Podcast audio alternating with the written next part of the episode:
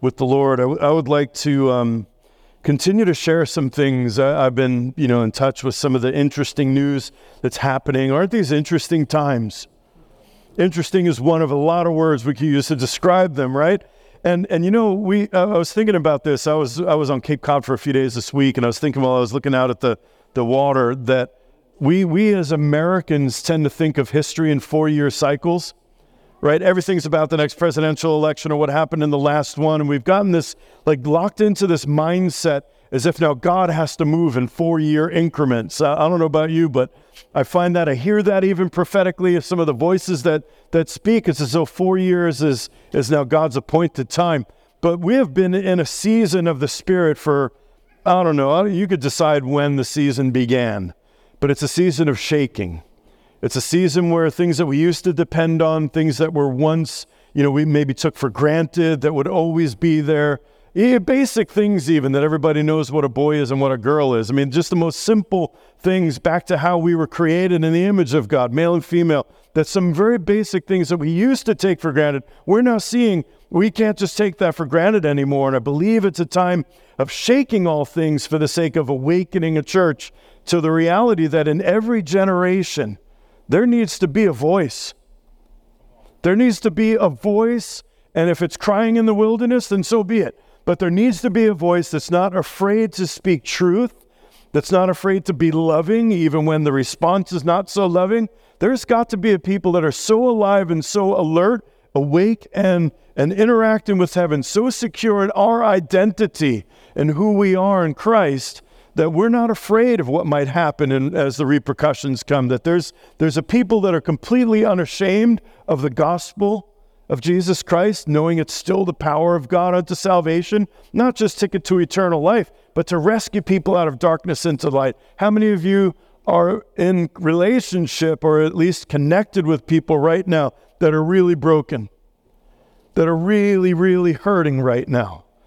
I mean, I, am only in my 50s right now, so I don't know what it was like before then. I, the 60s, I've heard some people say it, it feels a lot like the 60s again right now. Whatever season it is like that, I know that there are more hurting people and more people with diagnosable conditions, mental illness. I mean, I, I think there are way too many of those anyway, but that's a, that's a soapbox issue I won't get on right now. But there are so many people hurting, so many people broken. And the two ways we can look at it that was four fingers. Two ways to look at. Only use one hand when you're going to gesture like that, right? Two ways of looking at it. Either we say, oh my goodness, darkness seems to have the upper hand right now. Or we can look at it and say, oh my goodness, what an opportunity to let my light shine. It's easier to shine. It's easier for people to see the Lord when everything they once depended on has just collapsed all around them, right? You know, in, in, Isaiah 61, the Spirit of the Sovereign Lord is upon me because He has anointed me to bring good news to the to the poor. I cheated. I know that. The captives comes later on. He has anointed me to bring good news to the poor, and then He names captives and prisoners and so on. But good news to the poor, and and that word is really fascinating. I know I shared this a few years ago with you guys. We broke down that whole passage because that's our anointing. if Jesus was anointed with something it means that we are anointed with that same thing, right? If Jesus was called to it, it means we are called to it. Body of Christ isn't just a metaphor, so we'll understand some things. We are his hands, feet, mouth, eyes, ears. We are all of him embodied in the earth right now. So, good news to the poor simply means those whose lives have become so broken that they have absolutely nothing of their own to depend upon. That now anything that they could have substituted for what God can provide, they have it's gone. There is absolutely nothing left. What a perfect opportunity. Like the saying goes, when you reach rock bottom is the only place to look is up. Right? And that's why Jesus said it's hard for a rich man to enter into the kingdom of heaven. Taken out of context, people have said, well, that means every all Christians should be poor. It's not what he was saying. He's saying that what gets hard about it is that we have other things we can lean on and we can forget that it was God that gave us all of this in the first place, that we could live our life as functional atheists. I never thought of that term until just now. Functional atheists. It means although we might believe in God, we might be in church every Sunday, we might go to Bible study and do all of that when it comes to how we actually go about decision making in everyday life, how we actually go about what we do with our calling, what we do with our gifts, our wealth, our resources of every sort, that we really live no different than one who does not have any belief in God. And that is a tragic position for the body of Christ to be in.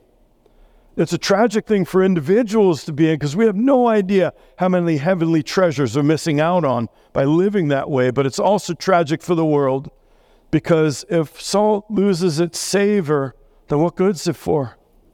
Except to be thrown out on the road and used to melt ice or something like that. I don't even know if it can do that anymore. Can it do that, Wikipedia? When salt loses its savor, is it still good for melting ice? That's about all we're good for then, melting ice in the winter. So I know I came on hard, but I believe that we're in a really prime time. And if you've been hitting the snooze button on the call of God on your life as He's been shaking things to wake us up, then I urge you don't, don't keep hitting that snooze button any longer. Wake up and let's do this is the appointed time of salvation. There's never been a better time, never been a better time to bring good news than right now, at least in my adult life. So, David was the one who established the kingdom. Jesus sat on his throne.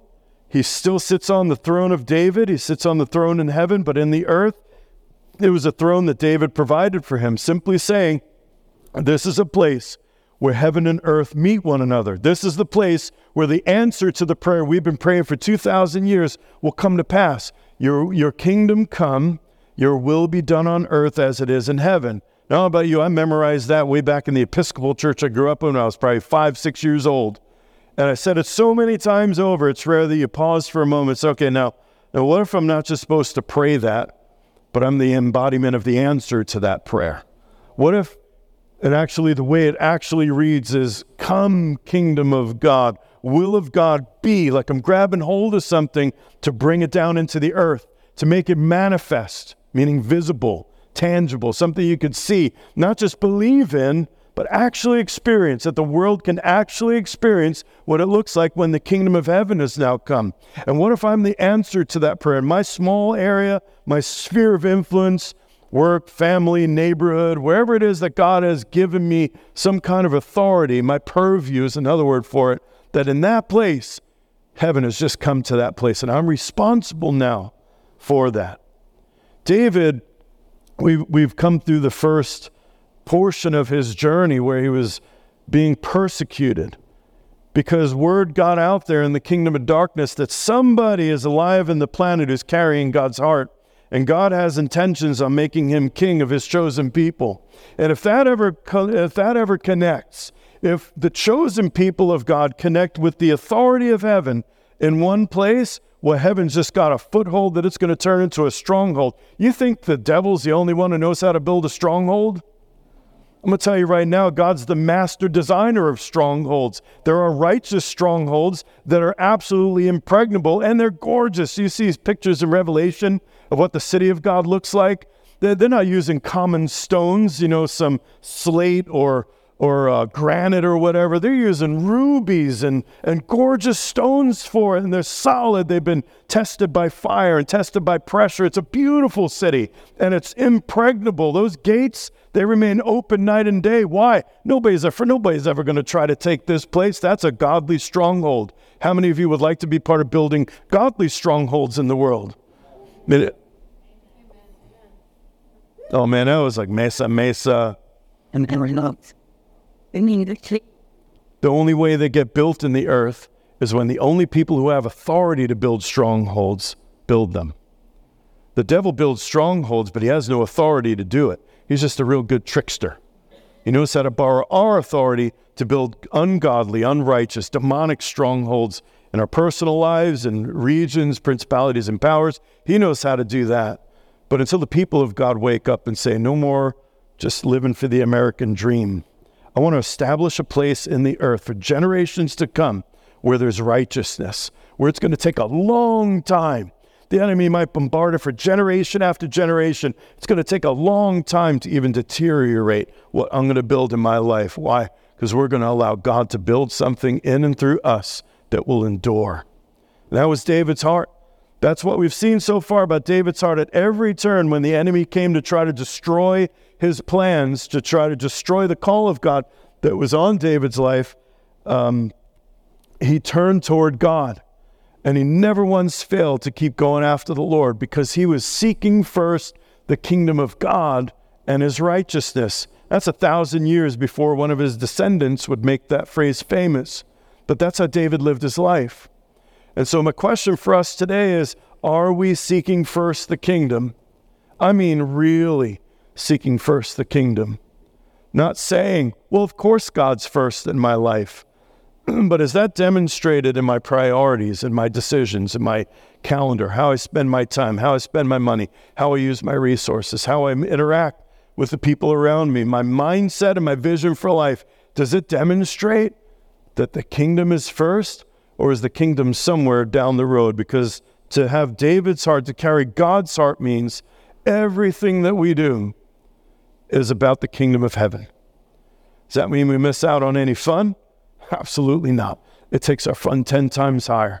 Does that mean we got to lay down everything we love doing with the work of our hands? Heck no. He put it in us to do that thing. It's just that now it takes on an eternal purpose and meaning to it that lasts far beyond our lives. And, and when we give ourselves over and say, I am all about the kingdom of heaven first, now our life begins to take on meaning. And that's what David's life is about to take on. When we last left David, He'd just gotten word that Saul and Jonathan and three of their sons, three other sons, had been killed in battle. David rent his garments. Instead of celebrating the death of his adversary, David wept and mourned over the loss of God's anointed. That, uh, of all the moments we've looked at so far, I don't think there is one that captures the heart of God better than that. He doesn't rejoice over his wrath. God doesn't rejoice over people whose lives are destroyed because of their unrighteousness, because of their sin, because of their foolish decisions.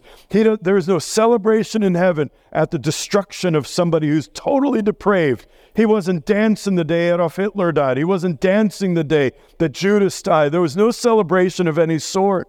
He wept over those things in heaven. David captured God's heart, and he wept over even Saul, who had been chasing him down, trying to kill him for the last maybe decade of his life. And so that man is now postured and ready to be entrusted with the responsibility to be one. There, there's some turning points in uh, biblical history, meaning history, period. Abraham was one. When he established a place for God to dwell on the earth, he found a man who believed in him, got credited to him as righteousness, and now he's considered the father of all the faithful to follow. Why? Because he just opened his heart and said, Okay, God, why not me? I will wander and uh, I'll be a sojourner for the rest of my life. I'll live in tents. I will be called the father of a great multitude while I still have no children. 85 years old before he had an illegitimate child, a 100 years old before God's promise finally came to pass. Anybody else weary waiting on a promise of God? Thank God he's not going to make you wait till you're 100. I can about guarantee that. Abraham did. And so that was a major change. All of Abraham's offspring from that point forward had God. They, they were going to be the ones to carry the promise of God, leading to Christ, leading to eternal life. And then comes Moses, the one who connected God and men, served as priest and king, brought God's chosen people back into their promised land, set some things in order, and became a prophet like no other prophet who had lived before a man who heard God, a man who was God's friend, met with him face to face and established things that we still read about. I mean, he changed history, was completely unique in his day. But he brought about an old covenant, one co- a covenant that even within the old covenant said, we're going to have to do away with this one. This is temporary. This, this covenant feels like slave and master. This is not how I want it to be, God said. And so Abe, uh, Moses did his part, but then came David. And this is a moment where now the people of God are going to become a kingdom. Up until now, well, maybe you could say under Saul, he gave maybe a little bit of a false start to a kingdom, but up until now, Israel has been a band of tribes. They have been a family. They have been clans and, and so on. They got united under Saul, but they're still not really a kingdom until Saul brought them together. And now David will come and step in and say, okay, this kingdom belongs to God. And we'll see over the next two or three weeks about how David went about doing that. But for today, I just say that David sought his kingdom, not his own. Something almost unique in world history. Somebody who said, I'm not looking to establish myself and my children on a throne so I could rule over people. No, no, no. I believe I'm called, this is David speaking. I believe I'm called to establish a place in the earth where God can rule, where God will have priority, where the people of God will not be ruled by a king who's just like all the other kings of the world. No, no, no. My role in the world is to protect the people of God so they can hear God, minister to God freely, be God's people without restraint. That's the role of the government, you realize, right? I mean, our founding fathers nailed it on that one. The role of government is not to rule over the people, but to protect the people so that they can relate with God again freely without some tyrant or without some foreign dictator coming in and taking them as slaves again. That was their entire bent. And that is exactly what government's for. David somehow understood that in his day. And so Saul is, is dead now. Now comes the day. You know, it's almost like that moment of, well, now what? You know, David has carried this promise since Samuel the prophet anointed him as a young man at his father's house. And he's had for well over 10 years now this promise of God you're going to be king. Now, in a moment, without any warning, all of a sudden he's going to be king. Well, now what are you going to do? Here's the think about that. There's a great song in uh, Hamilton like that. What comes next? You know, okay, great. You got your freedom. Now what are you going to do with it? How are you going to establish a kingdom? What will you do to make a kingdom that's different, that's actually God's kingdom? Never been done before in all human history. And here is a man, and the only thing he had going for him was that he was a man after God's heart, a man who carried God's heart. He had no blueprint. He sure as anything wasn't going to follow in the footsteps of Saul, who established his own kingdom apart from God's. What's he going to do now? And so here's how he begins. It came about afterwards that David inquired of the Lord, saying, Should I go up to one of the cities of Judah? And the Lord said to him, Go up. So David said, Well, where shall I go? He said, To Hebron. Remember that. To Hebron. That is significant. Of all the cities and all the places in Israel, the promised land, he didn't go to Jerusalem. He didn't go to uh, where Saul was king. He didn't go to Gilgal. He didn't go to any other place. God said, I want you to go to Hebron. That's the place where I'm going to anoint you. This will be for the second time. So David went up there. He brought his wives with him. Abigail, the widow of Nabal, he brought those wives with him. David brought up his men, each with his household, and they all lived in the cities of Hebron. So Hebron's a region, not just a city. And all of his mighty men, all 600 of them now with their families. And actually, there's tons more that came to him. It's way more than 600 now that are with him since the war with the Philistines that Saul died in. And then the men of Judah came there and anointed David king over the house of Judah. Let me just break down some things about this today, and I really want to exhort us. The goal, my, my goal, I feel from the Lord today for us, is that we will take seriously our responsibility as individuals to seek first His kingdom, to establish His kingdom with the works of our hands, words of our mouth, the way we go about our lives. That is our primary responsibility in life. Everything else that we say and do serves that purpose. And there's a variety of ways. It's as different as there are many members of the body of Christ, how we go about that. But our primary purpose in life is to seek after his kingdom and his righteousness first. So, just to catch up on David's story, he tore his garment, he wept over Saul's first act. You know, you think about it, the moment that Saul died, David immediately became king of Israel. It's just a question of when will he be accepted? When will he sit on a throne? When's he going to actually take authority over this kingdom? His first act was to weep, write a song of mourning, and command not only his mighty men, but he said, I want all the sons of Israel singing this song now, weeping over the song of the bow, how the mighty have fallen. Everybody's going to sing that. His first act as king was to honor the death of his adversary because that man also happened to be God's anointed. The anointing, remember, God's call and gifts are without repentance. Saul would remain king until his last day. David succeeded at letting God take care of business and not using his own hands to usurp the king, which would have brought that spirit into his own kingdom, and he would have had issues with that throughout his reign. He kept his hands clean, and now he's king and he wept over his adversary. So, the men of Judah came. They anointed David king at Hebron. Now he's got at least one tribe. This is David's tribe, by the way. This was Caleb's tribe. Hold on, I'll take care of the slides. Is that advancing on its own? All right, so this was David's second anointing. This is the first one, remember, at the house of, of his father Jesse. Samuel came in private. The only ones who were present for that were Samuel and David's family. They were the only ones that saw it. Did word get out on the street? It seems as so, because people came to David and said, Hey, you used to be, you know, God spoke that you're going to be the one. You protected us. You've been our shepherd before, and you'll be our shepherd now. That's how they anointed him king. So he was anointed twice. I'll share the significance of that soon. Meanwhile, back in the, uh, in the kingdom where Saul was, Abner took it upon himself to appoint Ishbosheth, one of Saul's surviving sons, to be king over Israel. All the other tribes but Judah now accepted him as their king, or maybe they did, maybe they didn't. So he just took it upon himself. He had no authority to do that.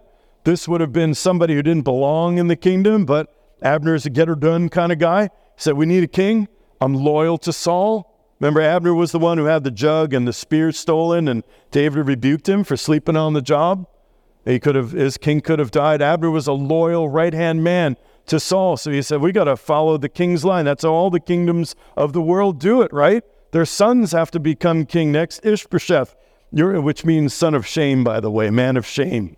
That's a sad name. Parents, if you're, you're thinking of child kids' names, don't, don't be doing that. Don't, don't be naming your kids something like that. They got to walk with that label. You know, they go up in America now, we name kids and, and like, what does your name mean? You don't want them answering, well, my name means son of shame. Might be some backstory to that. I don't know. Like that. Anyway, so he's now going to be king, but he's a weak man. He's certainly not ready to be king.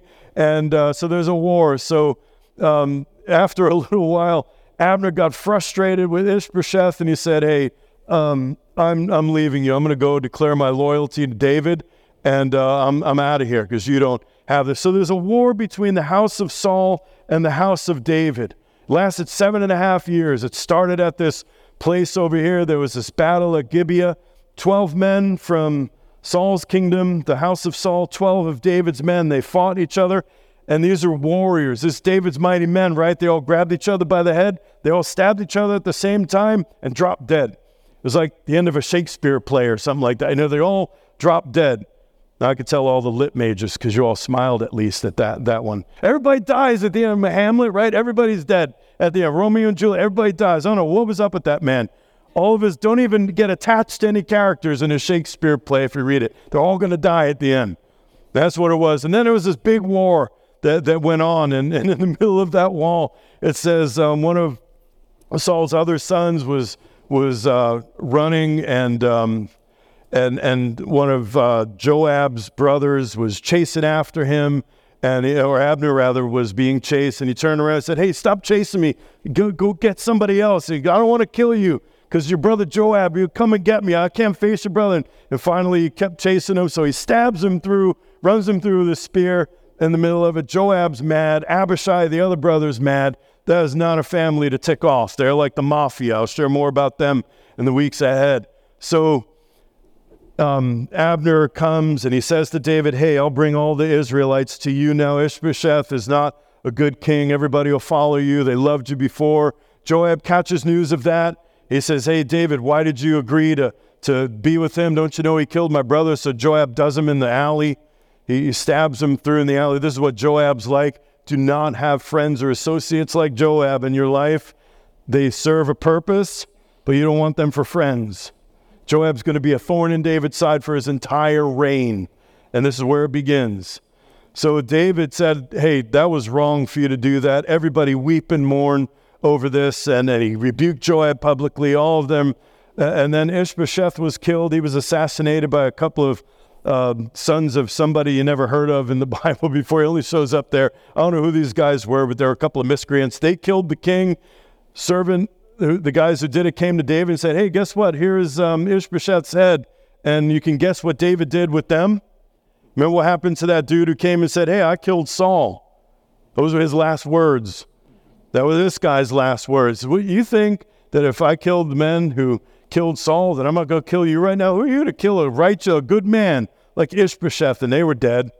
It's a lot of bloodshed to start this kingdom out. It was an ugly, ugly mess. You think this an ugly mess? You should read what happened when Solomon became king. Bloodbath, Shakespeare 2.0, and that. So it's a bloody mess of what's going on. David mourning over it, and then and then finally, they all come to David and they said, "Okay, look, enough of this civil war. After seven and a half years, we're tired of fighting. We we come. They came to him at Hebron. Remember, the Hebron's the place. Behold, we're of your bone, we're of your flesh." When Saul was king, you were the one who led Israel out. And then we saw you, we sang your songs. Saul has killed his thousands, David his tens of thousands. We haven't forgotten that. It was, you know, top of the charts a decade ago, but we remember the things you've done. And now we know that the Lord said to you that you will shepherd my people Israel, you will be ruler over Israel. And the elders of Israel all came to the king at Hebron, and King David made a covenant before the Lord at Hebron. I would love to hear the words of that covenant.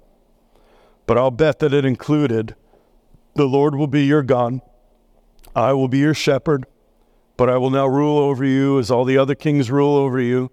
I will not be a king like the other nations have kings. I'm going to be a king who puts God first. I promise you that the God of our fathers will be the true king. The king of the king of Israel will be our king. And they anoint a king over Israel and that place. All right, so let's break this down. David received three anointings as the Lord promoted him into different positions of authority. How many of you have expectations that as you continue on in God, as you grow in years, as years become decades, that God will continue to entrust you with more responsibility? Show of hands. How many of you believe that? Because you know, if you don't put your hand up, I'm going to take longer to make this point. Daniel put up two hands for all of you who are not raising your hand right now. You are, whether you like it or not. You are a child of God, which means you are appointed by God to carry his authority in the earth. You can't get away from it. You can run, but you can't hide.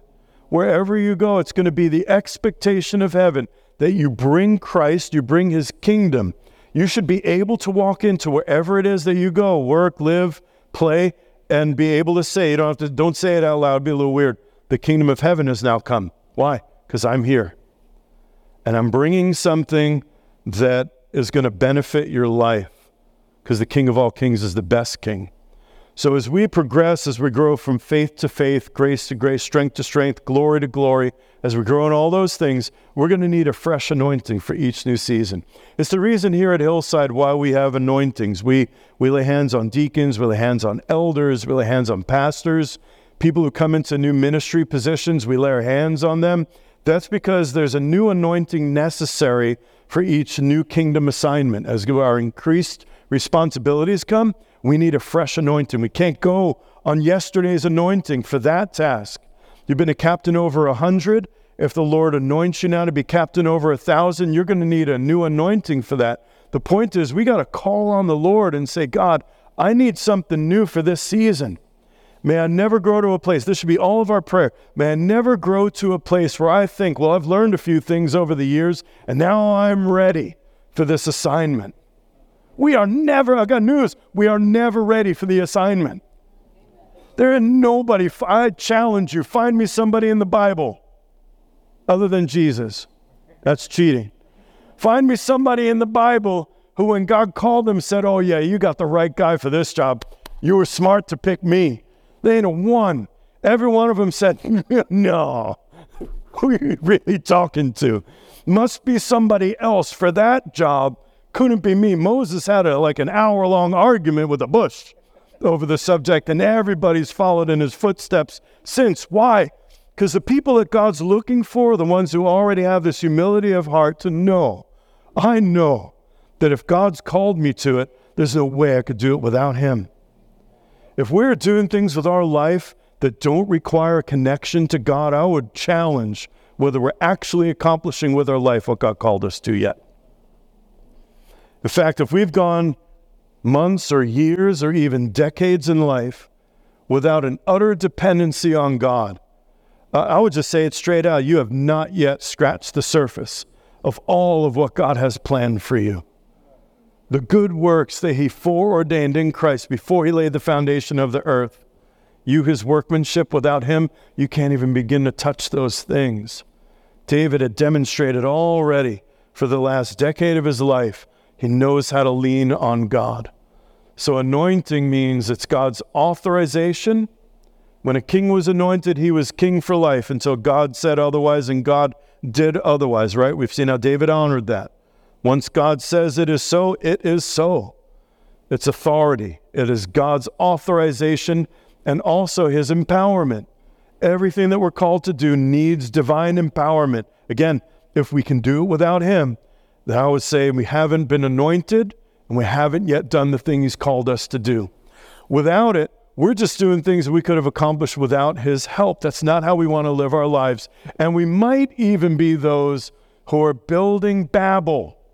This is, I'm talking today a little bit about the clash of two kingdoms. As I shared, there was a war between the house of Saul and the house of David. There's always a clash when the kingdom of heaven's getting established in the earth. The kingdom of darkness always wants to displace it. And the best example of it that became like a word that was used throughout the rest of the scriptures was what happened at the Tower of Babel. What happened there? They said, Let us, let us build a tower into the heavens. They worked together. It seemed like a great idea. Hey, come on, teamwork makes the dream work. And all the people are together, they're in one place, they're building a tower. Problem is, they said, We're going to build something into the heavens. We will exalt ourselves and we will be God. We don't need God anymore. They were worshiping pagan gods at the time. God frustrated their plans, and that's how Babel came to be. Later on, the city of Babylon, built in that area. So Babel represents the things that we built. Babel is the, a place built by men's hands where God's neither welcome nor needed. I, I got, again, I'm coming at us today because God's been coming after me with this. We can, yes, even do this with church. Is God in my life right now front and center? Am I building something together with Him? Or am I building something that I can and maybe already am doing apart from Him? Because if we're building it apart from Him, Remember the parable that Jesus told at the end of the Sermon on the Mount of the, the house built on a rock and the house built on the sand? You know that's most famous of all Jesus' parables. Building a house on sand means building it on anything other than the Word of God, both written and living Word, that means. So we're going to build our life on what God has said, what God has said in the past, and what God is saying to us present. And if we're not building on that, as big as that house may get, and as beautiful as the rooms may be, as glorious it might be, it could be as gorgeous as the Tower of Babel. It could be as beautiful and breathtaking, and wow, look at what you built. There, look, there are people alive right now that have built cities. You ever look at construction, like big construction? Remember going into St. Patrick's Cathedral? I remember when that was built. But they didn't have the kind of equipment we have today when they built it. You just stand in the middle of that thing. Yeah, that's not even the biggest cathedral in the world. The engineers that have the capacity to build bridges under the English Channel, or you'd build a tunnel under, bridge over, tunnel under the whole English Channel that trains could go through. I mean, it's astounding what we're able to do. So just because something looks powerful and looks big and looks like wealth and looks strong doesn't mean that it's accomplishing a kingdom purpose. And we all know what happens to those things at the last day. We look back at our life and say, What was it all for? I built an empire and it all blew away in the wind like that statue that Nebuchadnezzar saw in that dream. All those kingdoms, one little rock thrown at the feet, and all those kingdoms went to nothing. Where's the kingdom of Babylon or Persia or Media today? We only know about it because we study history. At least some of us do.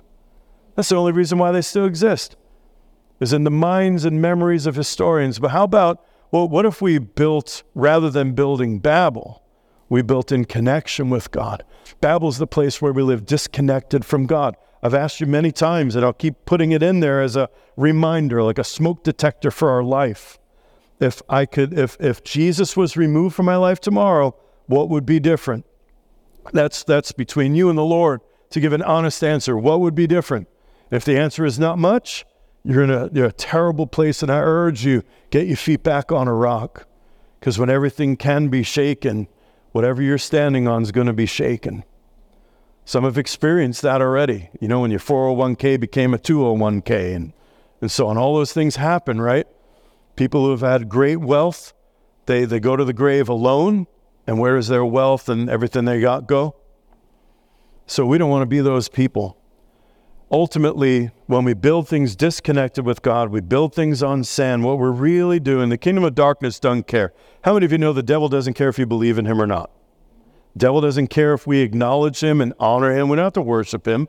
As long as we're not worshiping God, as long as we're not setting our life on him, as long as we're not being the kingdom of heaven, he's fine.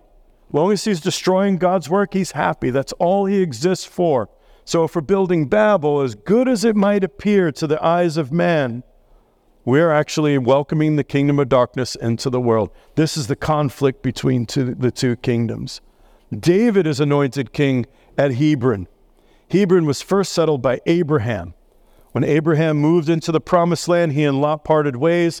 Lot went to the lush green fields of East Jordan. Abraham came to the mountainous, drier portions of the west part of the Jordan and settled in the, in the oaks of Mamre, which was in Hebron, and he settled there. That's the place where Abraham made all of his covenants that he had with God. Remember that one when, when God said, Hey, I'm going to give you so many kids, you, you, you're not going to be able to count them. And then this, uh, it was kind of weird. He cut these animals in half, you know, and put them on either side. And, and then this pot on fire came through, and, and God promised him all these things about his kids and how they would live in this land and, and so on. That's where it happened, right there at Hebron. That was the moment that Abraham became the welcoming place for the kingdom of heaven and the earth. God said, I am making covenant with you right here, Abraham. So Hebron is holy ground. It's the place where all the patriarchs lived when they weren't going down to Egypt, which was which never went well. They made their covenants there. This was the city of refuge for the tribe of Judah. This is the place where it, it was as New Testament a concept as you could get. If you were running for your life because you accidentally killed somebody, this was your safe space. The priests lived here. It was a city of Levites. So they're all priests in this city. And if you got there, you were safe from the avenger of blood, it says. There's no better picture than what it means to come to Christ. Safe from the one where we're a wanted man or wanted woman in that place where we sinned, we come to Christ and now we're in the city of refuge. They can't get us here. This is a safe space, the original safe space, before we revisited that word in modern times. It was the city that Caleb conquered. This is the place where when Caleb said, Give me my mountain in his 80s, this was the place where he went and, and he took it to be a city. This was sacred ground. Hebron is the place where the kingdoms of the earth welcome and make covenant with the kingdom of God. And that's why it's significant that David started here, not Jerusalem. He'll move the capital to Jerusalem. The city of peace was destined to be the place, as God put it, where he'll put his cause his name to dwell. That comes soon. But right now, all of Israel is joined together in covenant before God at the place of covenant, saying, Your kingdom come, your will be done on earth as it is in heaven. It's a glorious, holy moment for the nation. Oh, that we would have a glorious, holy moment like that again here in our own nation. That we would be a people who, as a nation, gather together in the place of covenant. It doesn't have to be a particular geographic location. But the people of God and the grateful people of a nation that's been so blessed of God will come and say, We want to revisit our covenant with you and reinstitute our national covenant because blessed is the nation whose God is the Lord. And I don't want to get too much into America right now, but it is indisputable that those who established us as a nation consecrated our nation to not just God, but to the Lord Jesus Christ. That is historic fact. It's even in congressional record. The first Congress that met in Manhattan, New York City, was the first capital. I'm very proud of that as a native New Yorker. They met in Manhattan. You could go right to the spot where they did it. And George Washington in the first Congress, while they were still in session, made intercession to God and said, This nation belongs to you. We couldn't have done it without your sovereign hand. We won't survive as a people without your sovereign hand. Oh, are we in need of a Hebron moment today? But the people of God are the only ones that have authority to stand in covenant on behalf of a nation before God. So if we don't do it, you know, we sang a song earlier, and I forget which one it was, but it was about the words of our mouth. You know, what, what was it, Stephanie? Help me out. We speak life. To, we speak life to this nation. Thank you. I knew you'd have it. We're speaking truth where lives, lies have, see, I need the words, lies have, but, but if in our private time, and then if the words that we share with those out on the street have been speaking curses over our nation, have been complaining, have been talking down about, oh man, our nation, what a moral decay and all, all this stuff, which may be true. If, but if that's what we're using our mouth to do, instead of saying, God, we need you right now, we're calling on your name. We're humbling ourselves and praying, as was said the day the first temple was dedicated. We're going to humble ourselves and pray. We, your people, will humble ourselves and pray. We will seek your face. We will turn from your, our wicked ways and just hope to God that you hear from heaven. We don't have to hope to God. We know He promised us already, but that's where it begins. So it was in David's day in 1000 BC, so it is now in 2023, the US of A. So it is for any nation who wants God to be their Lord. So the Lord told Samuel on the day that Israel asked for a king. Remember, they said, Give us a king like all the other nations. When at, the, at that day, when Samuel was the prophet, this is when Saul was going to be appointed king 40 years from the moment we're in today in David's life, that, that Samuel complained to God. He said, Well, what is this? Why do they want why are they rejecting me from their prophet? Why? And God said to them, Look, do what they say. Give them a king. I'm going to give them a king just like all the other kings of the nations. He's going to take their daughters to cook for him. He's going to take their sons and they're going to fight for him. He's going to take their horses so that they could go out in front and have a big parade. Look at the king. He's now coming. That's exactly what kind of king Saul became. But God said to Samuel, Look, it's not you. Don't take it personally. They have rejected me from being king over them. They've rejected me from being king over them. Well, now God's going to turn the tables and say, okay, we're going to have a king, but now I'm going to set my man on the throne. Now you've experienced, my people, this is Israel now. Now you've experienced what it's like to have a kingdom like the rest of the kingdoms. Now I'm going to give you a little taste of what it would be like to have me to be your king. Look, in paradise, there are no kings. There are no people to rule over other people. We don't, there are no governments anymore. There's, there's none of that anymore. It's just like how God always intended. We relate directly with God. We are self governed. We don't need anybody to tell us what to do. We don't need anybody to punish any evil doing because there is none. That's ideal. That is the goal of life. That's what the world was made to be. In the meanwhile, we have governments to protect us from the bullies and all those kinds of things. Yeah, but, but paradise is not that way. That is not the goal.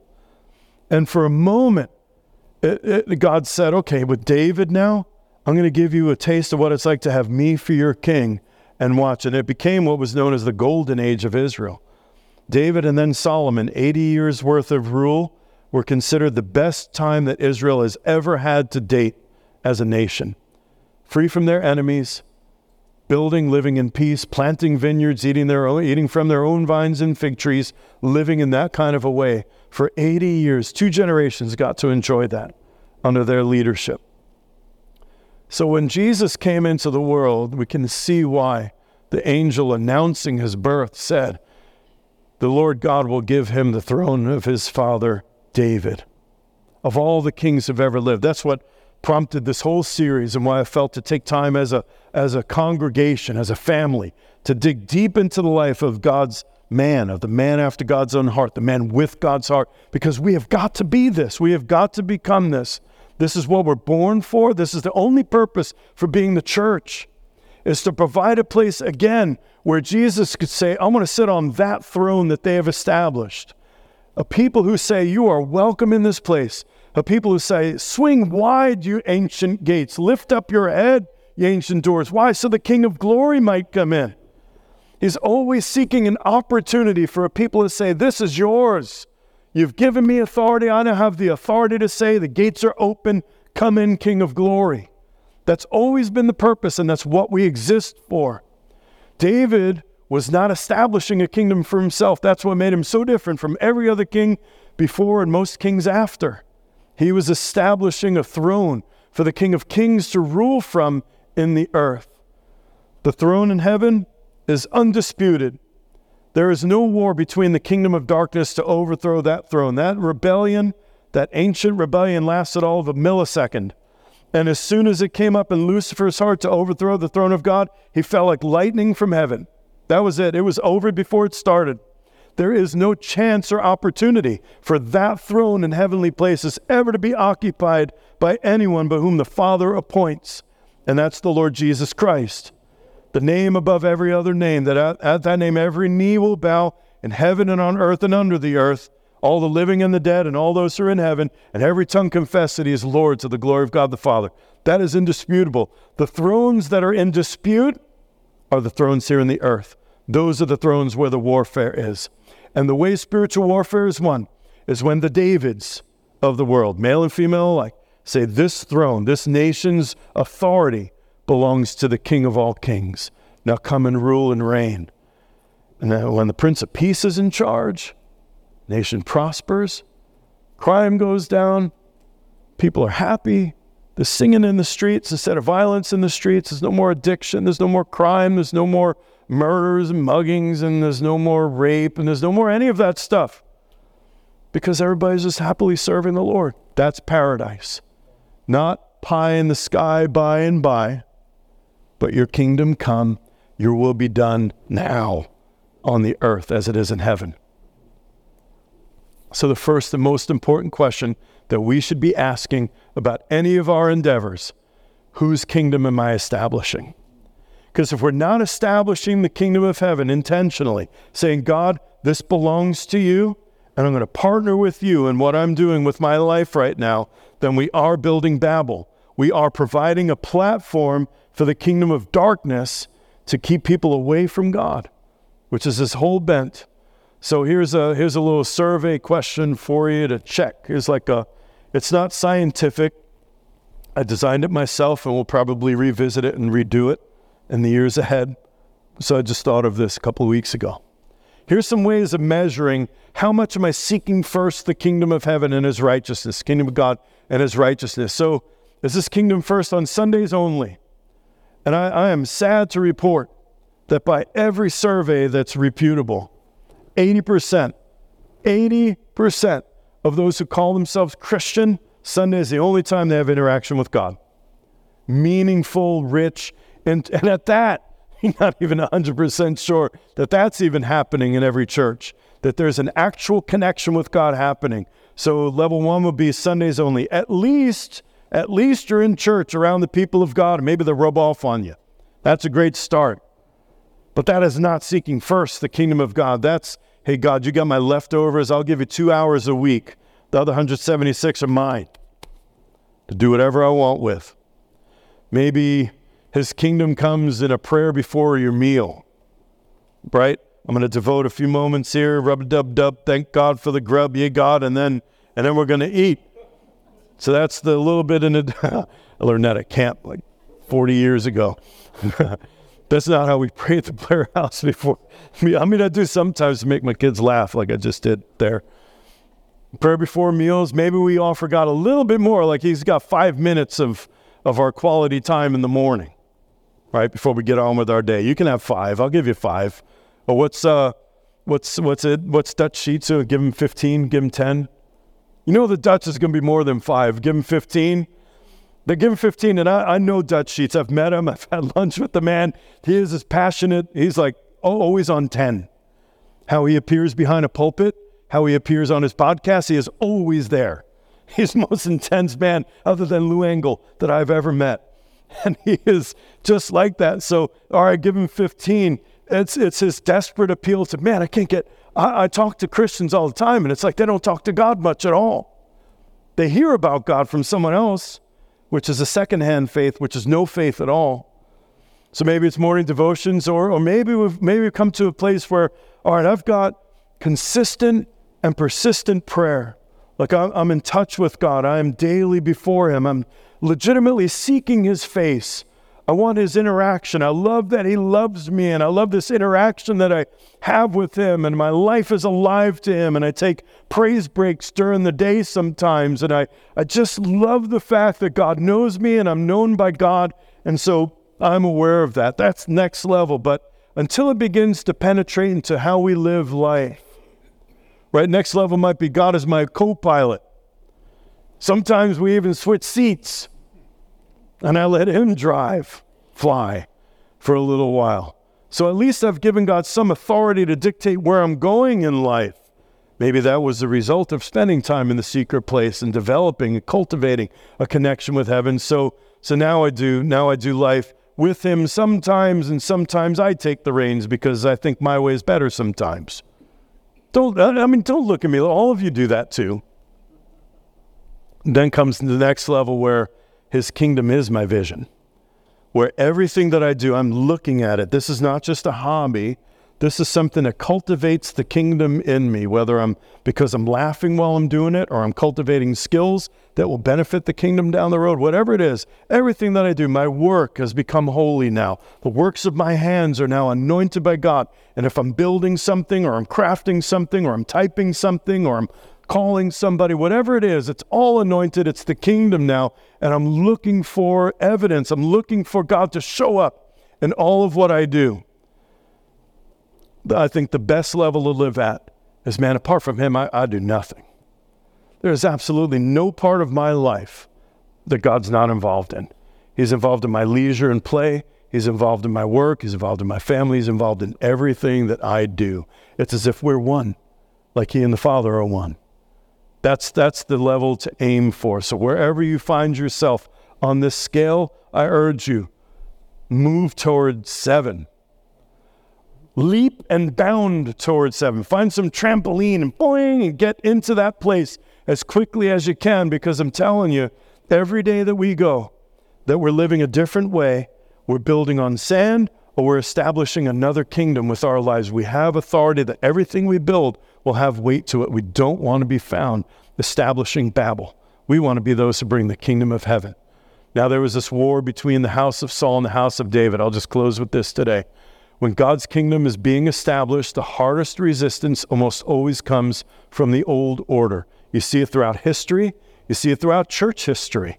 Every move of God that had some life to it, that had some necessary change to the church, thrived for a while. Then administrators got they found a way to administrate the move of God, and some other people got hungry for more. And they said, Hey, there's a few of the things we're reading in here, and we're not quite doing that, so maybe we should try this. And they said, Not in this church. And they kick them out and they start a new movement. And that's why we have so many denominations today. The old order almost always resists. So the house of Saul, those who were loyal to the mad old king, it's an amazing thing. Even a king who's dysfunctional as Saul was has a band of loyal followers. And they will always, even though it's dead and dried up for decades, dead and dried up, there are still people that will hold on to it because we love familiarity. We love, at least it was predictable. At least we know Saul might be foaming at the mouth, but at least we know there's a king in there. He might be cutting people's heads off and he might be doing all kinds of crazy things, and the Philistines are raiding all of our border towns, but at least we have a king in the. Uh, we didn't have a king before him, you know, and there's this holding on to the old, and we're so prone to that. So there's this battle between now David has come and David has demonstrated a lifestyle and he's been publicly acknowledged before all of the authorities in heaven and on earth as being a man after God's own heart. And now he's going to establish a kingdom as a man after God's own heart. And all hell is going to break loose on him. So there's a seven year war. The house of Judah recognized him right away, and all of this warfare is going on. It was like that for David, it was like that for Jesus. Jesus did not peacefully come into the world. He said, I didn't come to bring peace, I came to bring a sword. And he was a man of peace, and yeah, I mean, he's the Prince of Peace. But he said, there's going to be some necessary severing that's got to happen here. And he was right, because all of those, he came to his own, his own received him not. All of those who were experts in Messiah, the ones that first shouted, Crucify him, they demonstrated by the way they responded to him, they'd been establishing a different kingdom. that had nothing to do with the kingdom of heaven, which is why John the Baptist first, then Jesus came preaching, Repent, for the kingdom of heaven is at hand. Oh, Israel, you think you're the kingdom of God, but you're establishing the kingdom of darkness with the works of your hands. And he called them out on all these things. They didn't put Jesus on a cross became, because he came to start a new synagogue on the corner. He said, Upon this rock I will build my church. Ecclesia, it's a governmental term. He didn't say, I've come to, uh, on this rock, I will build my synagogue. I'm, st- I'm starting a, compa- a competing church down the road from Rabbi Moshe. They didn't put him on a cross because of that. They put him on a cross because he said, The kingdom has now come. I've come to start something brand new, and all of you are going to have to take a back seat because heaven's come to town. There's always warfare. Think it not strange concerning the fiery trial. Where the kingdom of heaven has come, there will be warfare. I just talked with a sister this morning, recently baptized, and it's like all hell broke loose. Welcome to the family. That's how it goes for all of us. The enemy saw what happened. He sees the kingdom has begun, and there's no way he's just going to let that go. There's going to be warfare. I got good news for you. As Bob Mumford used to say, I read at the end, and we win. You're going to win. Hold fast to the confession of your faith. Hold on to what it is. But this is a day for the people of God to be bold and courageous, not back down.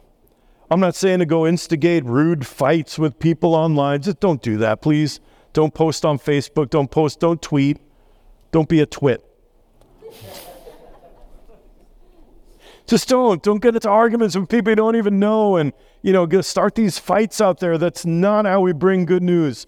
To the people that are in our lives, be the face of love and the face of confident, authoritative love that truth is truth, lies are lies, and I don't have to agree with your lie. I will be the boy in the emperor's new clothes if, if I'm pressured. I said, No, he's naked. He does not beautiful clothes he's wearing. I'm going to speak what's obvious to all of you, but you're afraid to say it. I'll be the bold and courageous ones who speaks truth in love. Because I think I shared about the emperor a few months ago, right?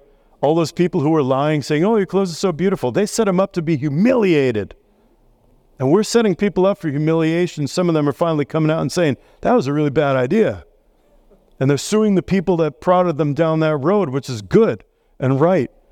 Anyway, that was a soapbox. Get off of that. We've got to be those who are bold and courageous and unafraid to speak the truth, be unbending and unyielding and standing on truth, but be loving and gracious in the way it's presented and the way we stand for truth. Firm and gracious all at the same time. That's nobility. Because I got news for you. We got all these conspiracy theories around there. I saw a shirt the other day.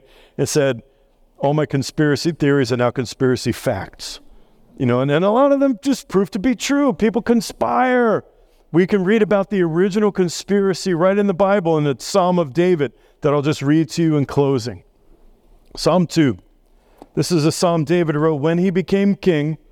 And he started to learn some things as king that he didn't see before he was king. You, you do, God's promoted him now to the highest position in the land. And, um, and now he sees things.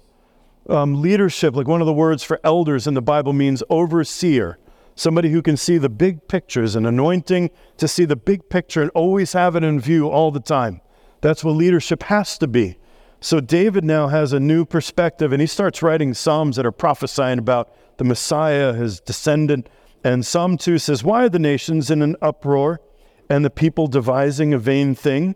The kings of the earth take their stand, and the rulers take counsel together against the Lord and against his anointed. See, it's always been happening. They always conspire. It's not new. Sometimes this is this is another thing we do as Americans, especially. We think of history as being what's important in history is what happened in my adult years, and that's all the history that matters what I've seen in my lifetime, when you broaden it out, there's there, there nothing new about what we're experiencing as a nation right now. We have had a, a full on civil war before in this country. All right? So don't let those voices, remember I shared this?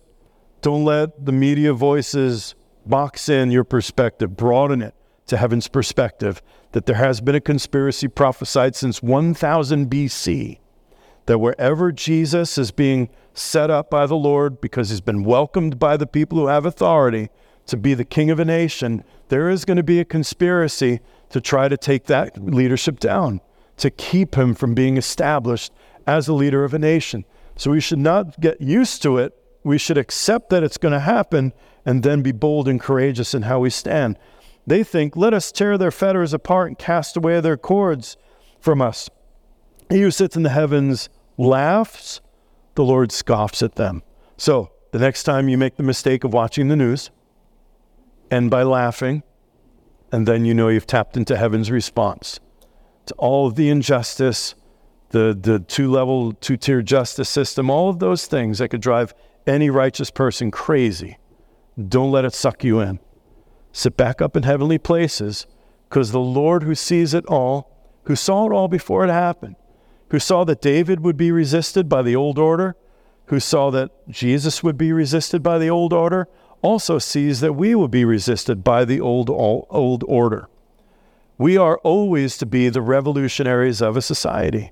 Until the nation becomes 100% ruled by Jesus, then we are always to be the countercultural revolutionaries, not burning and looting and doing all that ridiculous stuff, but being forceful. The kingdom of heaven suffers violence. Violent men take it by force. There is going to need to be a firm hand moving the kingdom of heaven forward. It begins by not bending and not cowtailing, not cowering in fear at the words that we're being forced to say, at the things that we're being told. You know, I used to get an annual letter from the ACLU right around election time, and it was a reminder that if you endorse a political candidate, or if you do blah, blah, blah, blah, blah from the pulpit, and that's all I can remember it said, then we, we, uh, we want you to remember that we can come after you and you might lose your 501c3. And I used to read the first paragraph of that letter and tear it in two and throw it in the garbage. Because we are the people of God. And we will say what the Lord is saying. We will not be dictated to. We will not be told what we can and can't do. I don't personally believe I should endorse a political candidate anyway. But I'm not going to bend and say, I'll only say. There were pastors at one point in, in the city of um, uh, Dallas, Texas, the mayor asked them to send transcripts of their messages to the mayor's office so that she could look them over. I thought, I might just start sending my podcast or my, well, at that time it was still cassette tapes. I might just send them cassette tapes and just see what they do with that. There, there's a need to have a backbone and be bold and courageous about we will speak what the Lord says. We will do as the Lord says. We will love, we will respect, and we will remember that if given a choice between should I obey God or should I obey men, it's going to be God every time. I don't need to pray about it. Are you all okay with that? All right, just making sure.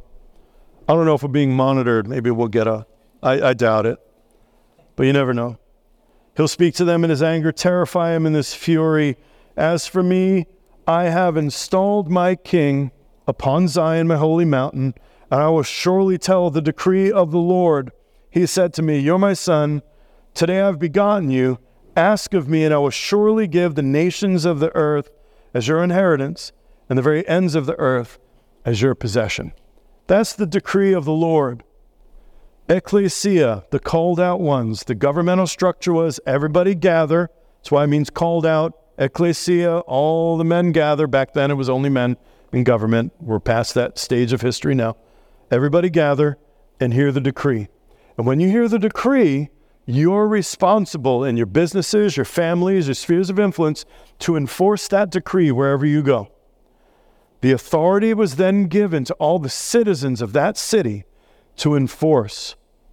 You could make sure that your neighbor was doing it. You could make sure whatever the new rule was, that you had rights to enforce that rule. And if somebody wasn't, then you called people in. How we exercise that spiritually is that we go everywhere declaring the kingdom of heaven has now come by a demonstration of our life, the words of our mouth, and by not bending or cowtailing, by saying, The Lord is my God, the Lord is my King. Come on, let's stand to our feet.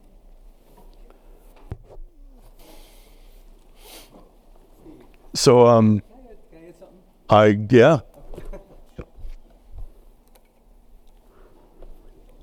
Hello. Um, well, I thought I'd give uh, everybody a little challenge that I just, that God just gave me. So we had this great message today, and um, so like before you leave today, or even just after Steve prays, what if you write down like one thing that you got out of this message, and and maybe one thing that God would be prompting you to do maybe this month, this coming year, and, and then and then that way you can act on that. And then like so, somebody would ask Brian this afternoon, "What did Steve preach about?" Well, I don't know, but it was good. So at least we can do one thing to remind ourselves of what Steve said today and, and one thing that we could do, be proactive about. I'm going to do that myself. So I just want to encourage everybody uh, to do that as well. Well, there you go. That was a great closing. Do something. Don't be a hearer of the word and not a doer. And in the meanwhile, have a great week seeing the kingdom of God everywhere that you go. I love you guys. Amen. Amen.